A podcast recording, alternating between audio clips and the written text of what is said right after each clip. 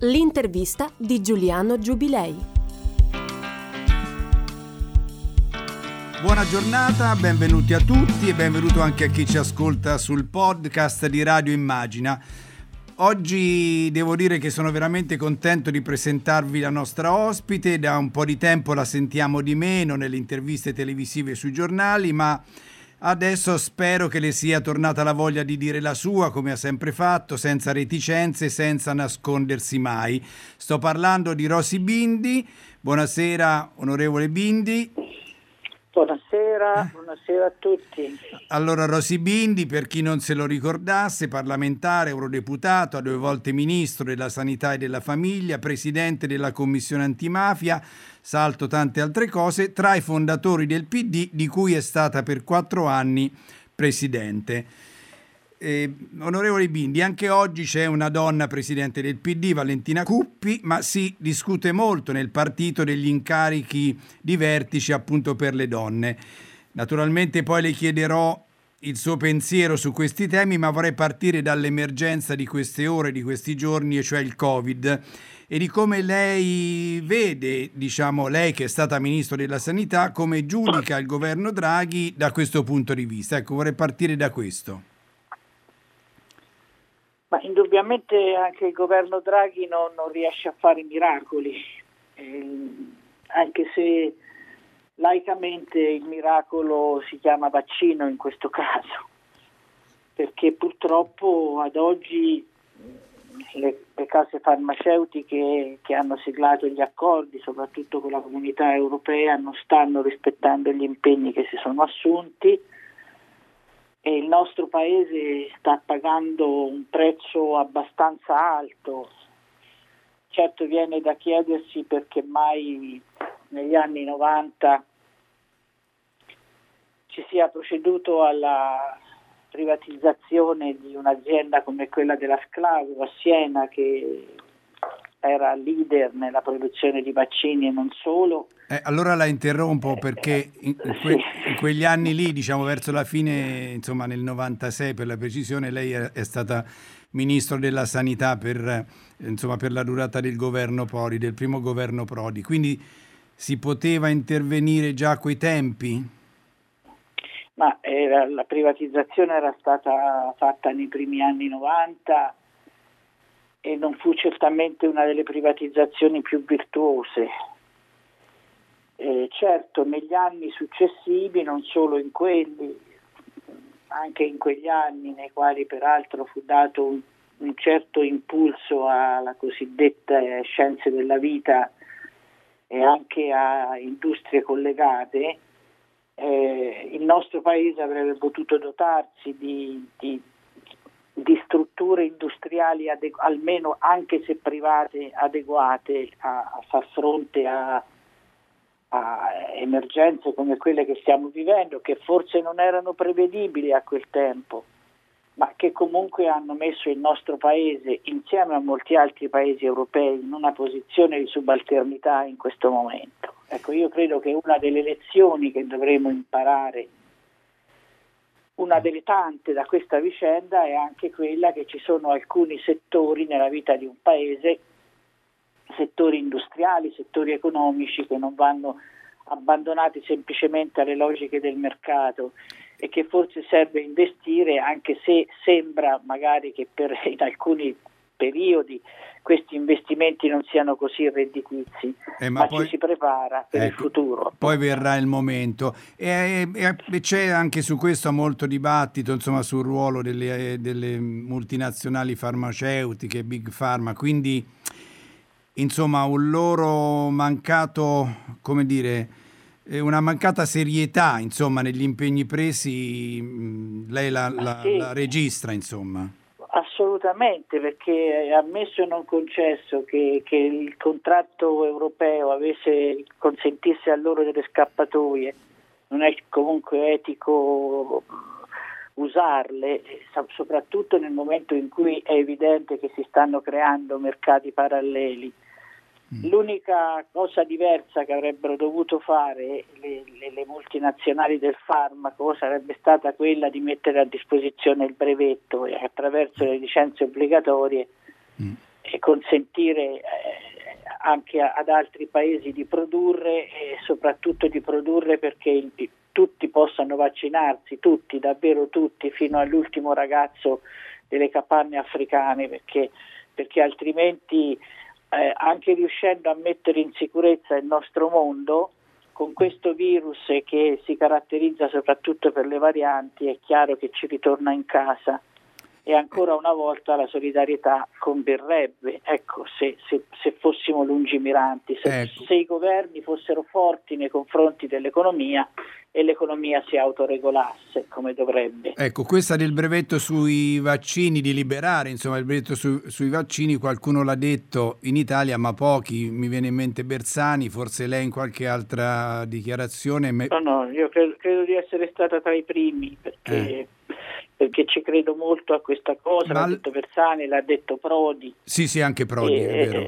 Mi scuso col professore di non averlo citato subito, per averlo anche Prodi l'ha detto.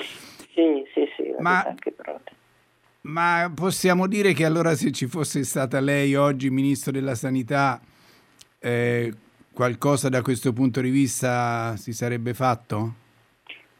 No, guardi, non, a parte che sono molto contenta di essere una cittadina, magari avrei voglia di vaccinarmi un po' prima, ma la mia Toscana, come si sa, è molto in ritardo, ma sono molto contenta di essere da questa parte perché ah beh, certo. è, è, sempre una responsabilità molto grave quella di eh. fare il Ministro della Sanità. In un tempo come questo c'è soltanto da sostenere il Ministro Speranza, da sì. fare il tifo eventualmente da dargli qualche consiglio se, se mai ne fossimo capaci, ma è chiaro che una soluzione, un, decisioni come queste non spettano ad un singolo paese, no? certo. anche se un paese come l'Italia in questo momento, ripeto, attraverso il Presidente Draghi avrebbe l'autorevolezza e dà l'autorevolezza sia eh. per farsi ascoltare in Europa che almeno nella sede del G20. Ecco. E del resto anche Draghi proprio ieri ha detto, rispondendo anche in modo polemico a Salvini, che lui ha scelto Speranza e ne ha la massima uh, fiducia. Assolutamente, eh. assolutamente. Ecco, l'altro tema di questi, di questi giorni, ma anzi di queste ore, è che tutti si chiedono, anche dopo i disordini che ci sono stati nei giorni scorsi, quando riaprirà l'Italia. Eh, si chiedono certezze, una data, come hanno fatto Biden e Johnson nei, nei loro paesi. Lo ha chiesto in modo esplicito anche con un articolo sul Corriere della Sera anche Walter Veltroni. Ecco, lei pensa che sia possibile stabilire una data per riaprire in queste condizioni? Ma se guardo i dati ad oggi no, nel senso che eh, continuano, continua un tasso dei contagi leggermente inferiore in questi ultimi giorni, ma insomma non, non, non così rassicurante continua la pressione sugli ospedali, il numero dei morti è, vorrei che non ci abituassimo, ecco, ma, ma sono ancora centinaia ogni giorno. E, le vaccinazioni vanno avanti lentamente e, e, e tra l'altro pagando il prezzo di un regionalismo eh, che crea disuguaglianze. Eh, poi questo era, era, era quello che più. gli avrei ecco. chiesto subito dopo. Eh, eh. Quindi, quindi, risponderei come ha risposto ieri il Presidente Draghi, cioè forse tra, tra qualche settimana, eh, in base all'andamento delle vaccinazioni e in base all'andamento de, degli altri dati, saremo in grado di dare qualche certezza in più. Oggi mi sembrerebbe azzardato ed è bene che il governo non lo faccia. Ecco, nella stessa conferenza stampa Draghi si è scagliato, l'avrà visto, no? contro i furbi del vaccino, quelli che ha detto che, che, cosci- ha detto che coscienza hanno quelli che saltano la fila. Ha, ha fatto bene diciamo, a fare questa denuncia? Eh... Ma indubbiamente ciascuno di noi deve fare la fila, chiaramente. Nello stesso tempo devo dire che eh, qualche varco è stato aperto perché qualche furbo uh, si, si, potesse inserire, ecco, e, e, forse questi varchi non andavano aperti. E, il famoso problema delle categorie di una eccessiva interpretazione dei, dei dipendenti del Servizio Sanitario Nazionale una, una, interpretazione veramente allargata, perché un amministrativo non è un anestesista, eh, tanto per essere chiari, quindi un veterinario non è, non è un infermiere eh, che sta in un reparto Covid, quindi eh, que- queste alcuni varchi che, che, i furbetti hanno percorso e continuano a percorrere, bisogna obiettivamente riconoscere che sono stati aperti da eh, ingenuità, non conoscenza della macchina, eh, diciamo cate- criteri offerti in, in, maniera affrettata secondo me a livello nazionale e usati in maniera impropria da alcune realtà regionali tra, tra le quali la sua c'è Toscana. la mia per esempio, che è, che è una regione vi, assolutamente virtuosa, ma che con gli avvocati, ma che con l'interpretazione allargata del settore sanitario e molti altri aspetti ha finito per penalizzare i fragili, gli ottantenni e in questo momento anche la fascia dei settantenni. Mm. Quindi eh, eh, i furbi esistono, ma siccome sappiamo che esistono, oltre che richiamarli alla coscienza civica, bisognerebbe ricordarsi che appunto no, no, non possiamo aprire i varchi, ecco che obiettivamente questa volta qualcuno è stato aperto. Mm.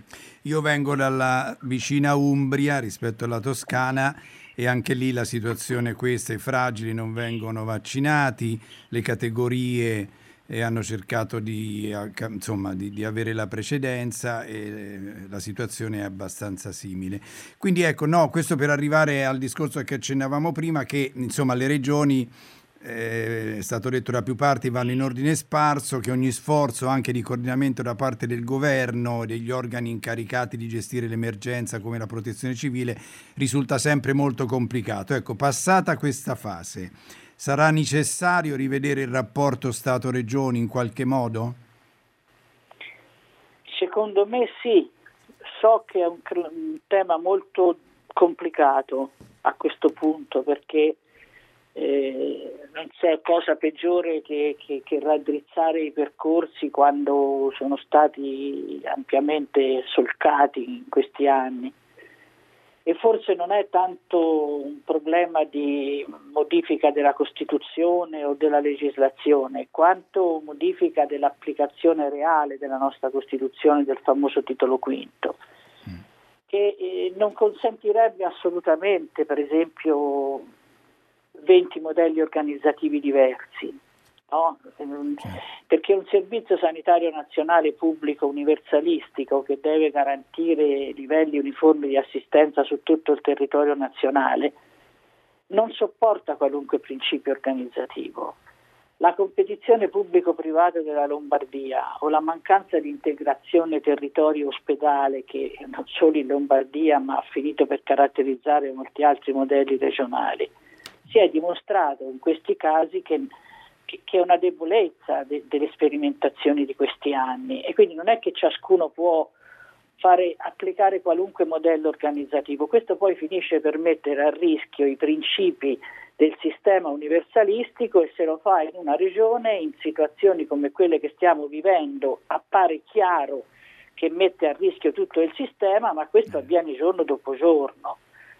E quindi non, non, vorrei, non invoco il centralismo, ma invoco il coordinamento che deve fare il Ministero in sede di conferenza Stato-Regioni e, senza che le regioni invochino anche un modello istituzionale, se vogliamo, un po' strampalato, eh. perché i presidenti di regione sono eletti direttamente dal popolo. E quindi si sentono... Così non è a livello nazionale eh. e loro si sentono eh. forti certo. no? e finiscono per, per, per, dare vita ad una contrattazione infinita, ecco, che poi paghiamo tutti.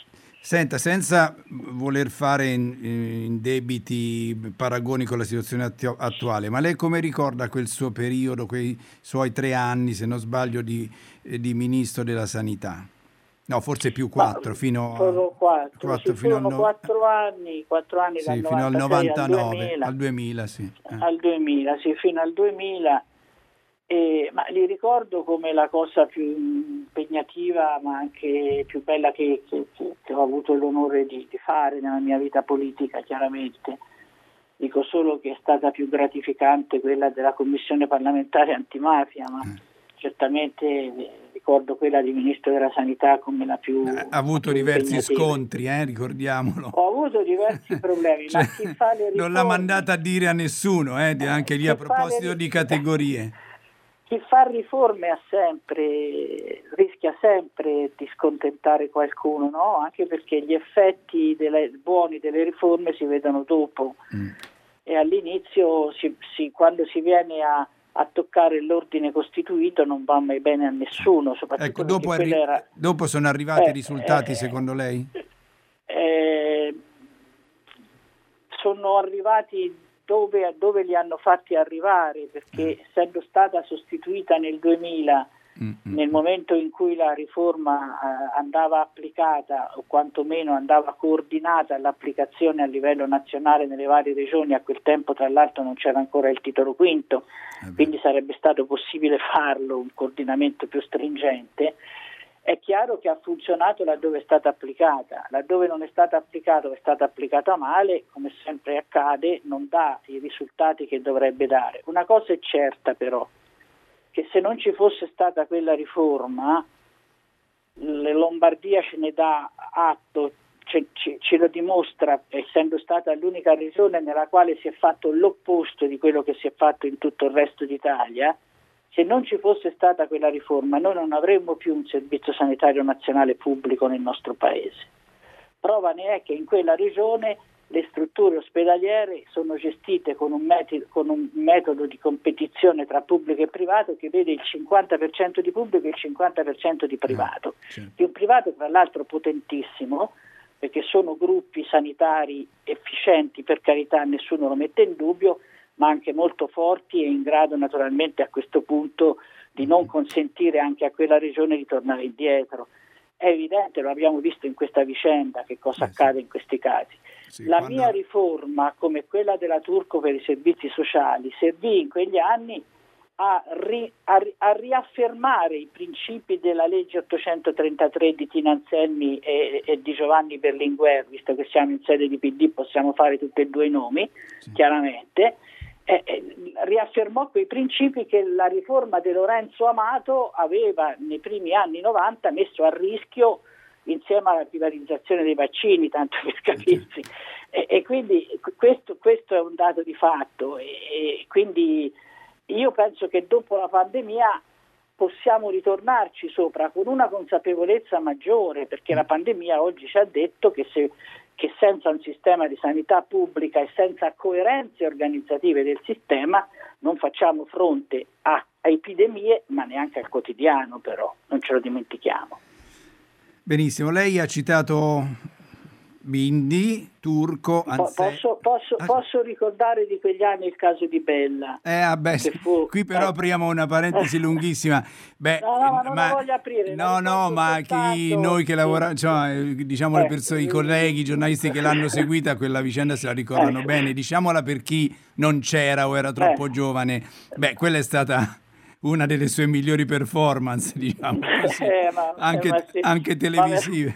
Abbastanza, abbastanza diciamo No, lì, costose però sì, sì. Sì, lì il No, que- problema che uno fu si, si dovrebbe porre, eh, si dovrebbe porre che ci- c'era anche chi sosteneva, anche diciamo eh, sui giornali, insomma, che si sosteneva di Bella, quello è il vero scandalo, diciamo così, sì, no? sì, sì, ma i, no- i Novax esistono oggi e allora esistevano i pro di Bella, eh, Eh. quindi vabbè, comunque andiamo avanti. No, va. no, però se lei vuol dire qualcosa io sono no, sicuro. no, no, no, era, era solo per dire che, che in questo periodo certe volte mi torna in mente quella Eh. vicenda perché, perché la sfiducia nella scienza, perché, Esatto, la- questo la- infatti era il tema. perché, perché, perché l- l'emotività, perché la difficoltà di, di governare questi processi è, stata un banco di prova molto forte. Per questo io all'inizio di questa vicenda mandai un messaggio al ministro Speranza e gli dissi ti faccio tanti auguri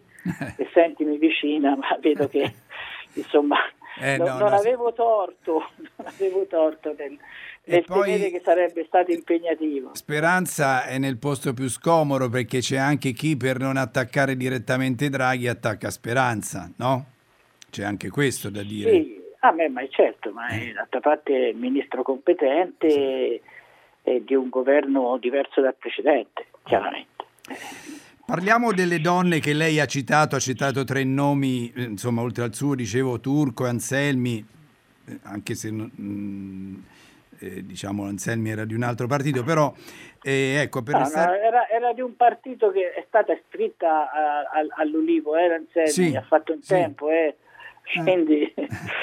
Sì, sì. Ecco, va bene, giusto, l'Ulivo. E poi ci arriviamo anche all'Ulivo. Ecco, però a proposito del PD, per restare nel PD di oggi, ecco, dicevamo che volevo dire che Letta arrivando ha subito messo in primo piano la questione femminile e lei ricordavo prima, ha avuto gra- comunque ruoli di grande responsabilità nel partito. Ecco, è d'accordo con il segretario quando dice che ci sono incrostazioni di maschilismo che vanno rimosse e che ci vogliono ancora shock? Assolutamente sì e sono molto contenta che lo dica un segretario uomo. Quindi, perché detto da una donna è abbastanza scontato che questo venga affermato da un segretario uomo è sicuramente mi fa onore, ecco, glielo devo riconoscere. È sicuramente tra le prime mosse che ha fatto questa è, è stata non solo in termini comunicativi ma, ma reali, una delle più importanti chiaramente. Ecco, e che cosa, mh, mm, insomma lei lo sappiamo per il momento non è più del PD, ma come giudica lo scontro tra le due donne che, insomma, che si è originato con questa mh, mm, presa di posizione di Letta? Eh, è normale come sarebbe stato normale tra due uomini che ambivano a fare i, i capigruppo dei due rami del Parlamento o è una spia di qualcosa che ancora non funziona? No, no, no, è assolutamente normale. Anzi, io che sei scandalizzato, insomma, sono meravigliata perché eh, se, a parte che da un po' di anni segretario si presentava nei gruppi parlamentari e diceva io indicherei Tizio eh. come capogruppo, ecco, avevi soltanto la possibilità di non votarlo, ma alla fine quello diventava capogruppo. Eh, che questa volta siano stati scelti, anche se con un'indicazione stringente che era quella di genere, che era assolutamente giusta, e che ci sia stata una competizione e non una designazione, io trovo già questo fatto positivo che dimostra l'autonomia dei gruppi.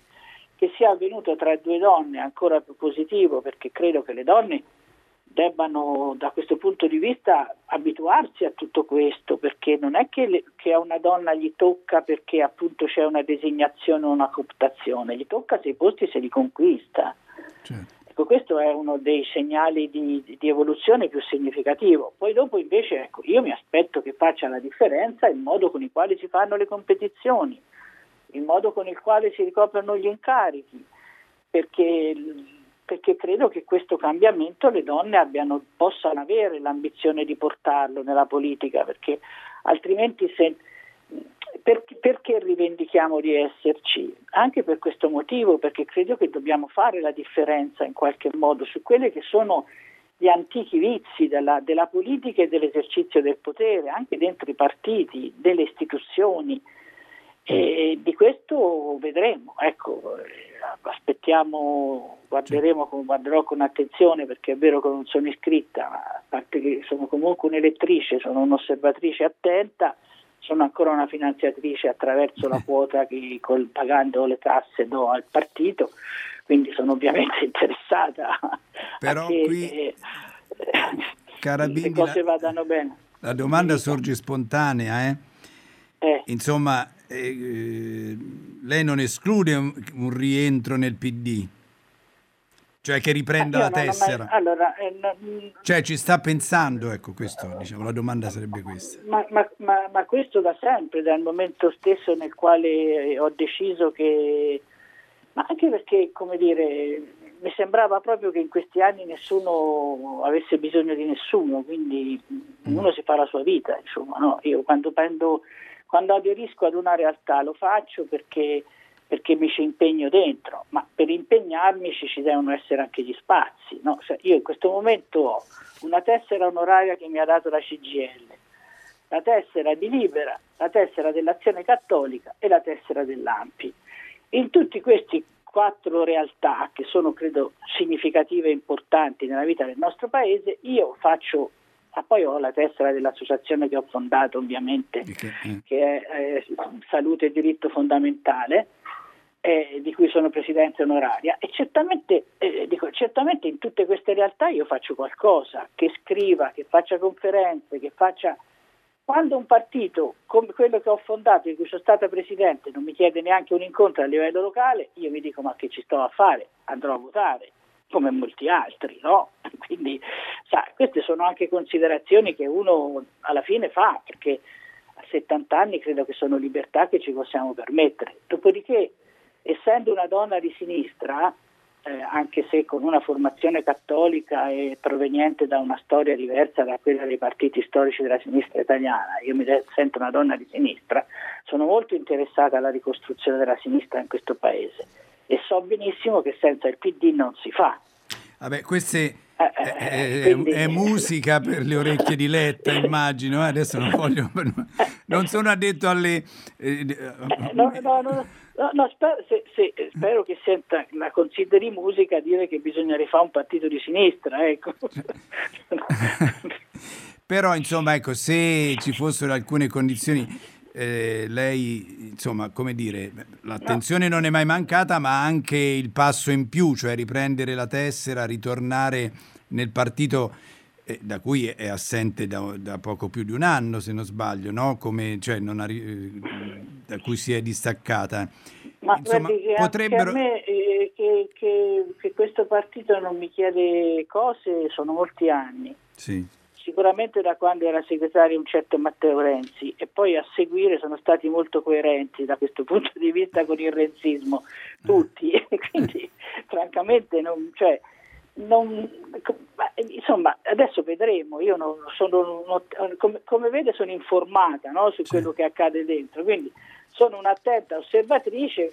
Vediamo che cosa succede, che cosa accade. Sono, per carità, cioè, non avrei neanche mai pensato di arrivare a non, prendere, a non rinnovare la tessera, se è per quello. Quindi, come si dice, mai dire mai, mm. anche se. Eh, una persona come me, che credo insomma, si caratterizzi per una certa coerenza, è, è, sempre stato uno slogan che politica non mi ha mai appassionato, perché ho finito per pezzi, qualche volta dicevo, se uno dice mai dire mai, si può pure ritrovare in compagnia di chi non ci dovrebbe eh. stare. Ecco, è tutto qua. Vabbè, comunque questo chi vivrà, sì. chi vivrà vedrà, diciamo, di questi tempi è già tanto. Eh?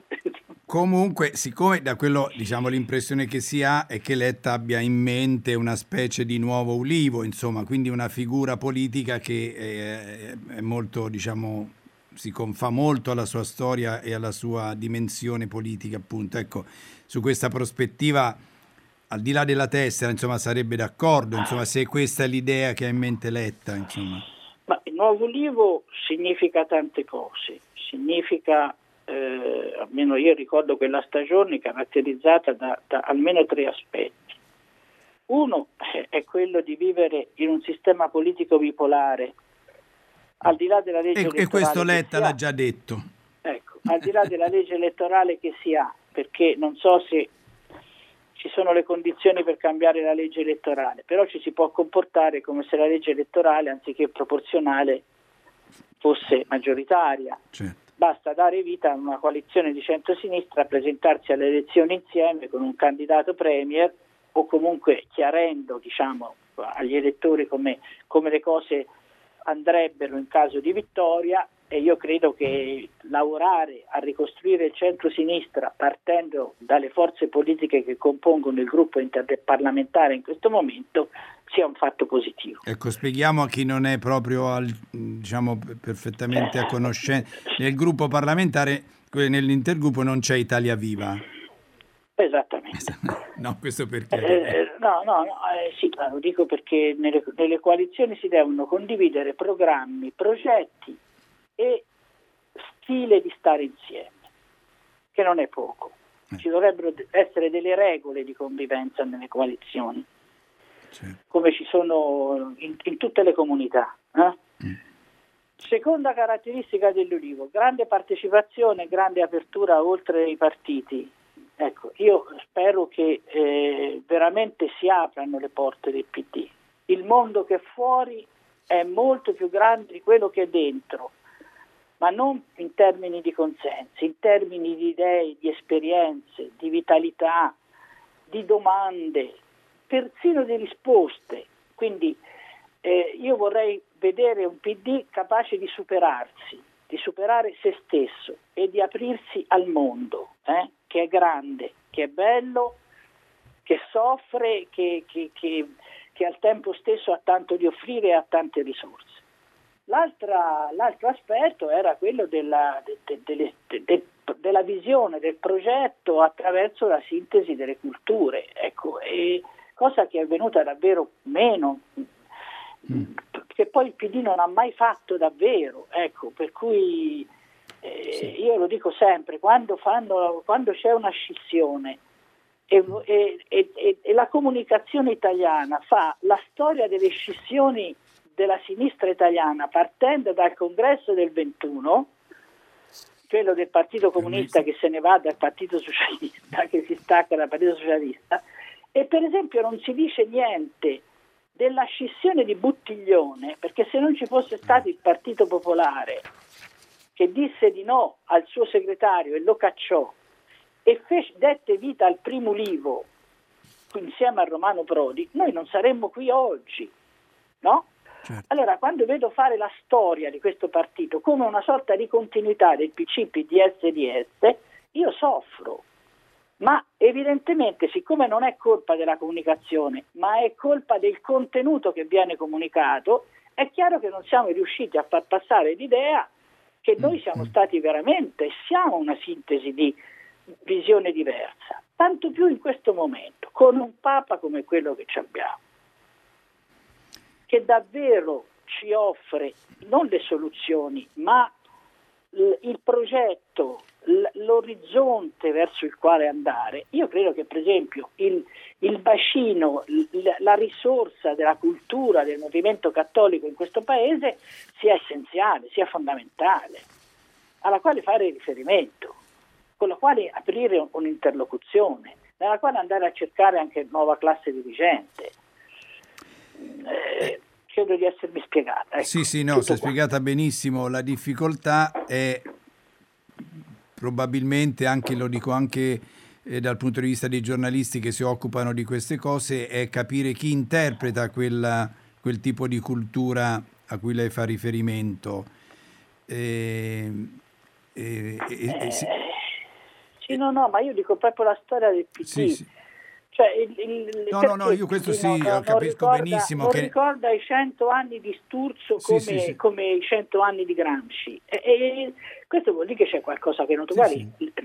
Ne parla una donna che, che considera Gramsci un, un fondamento della, della, della, cultura politica, della cultura politica del nostro paese, eh, sia ben chiaro, e in maniera particolare del nostro amato partito però al tempo stesso dico, io credo che i padri fondatori di questa, di questa, della cultura che dovrebbe emergere da questo percorso sono anche altri. Non c'è dubbio.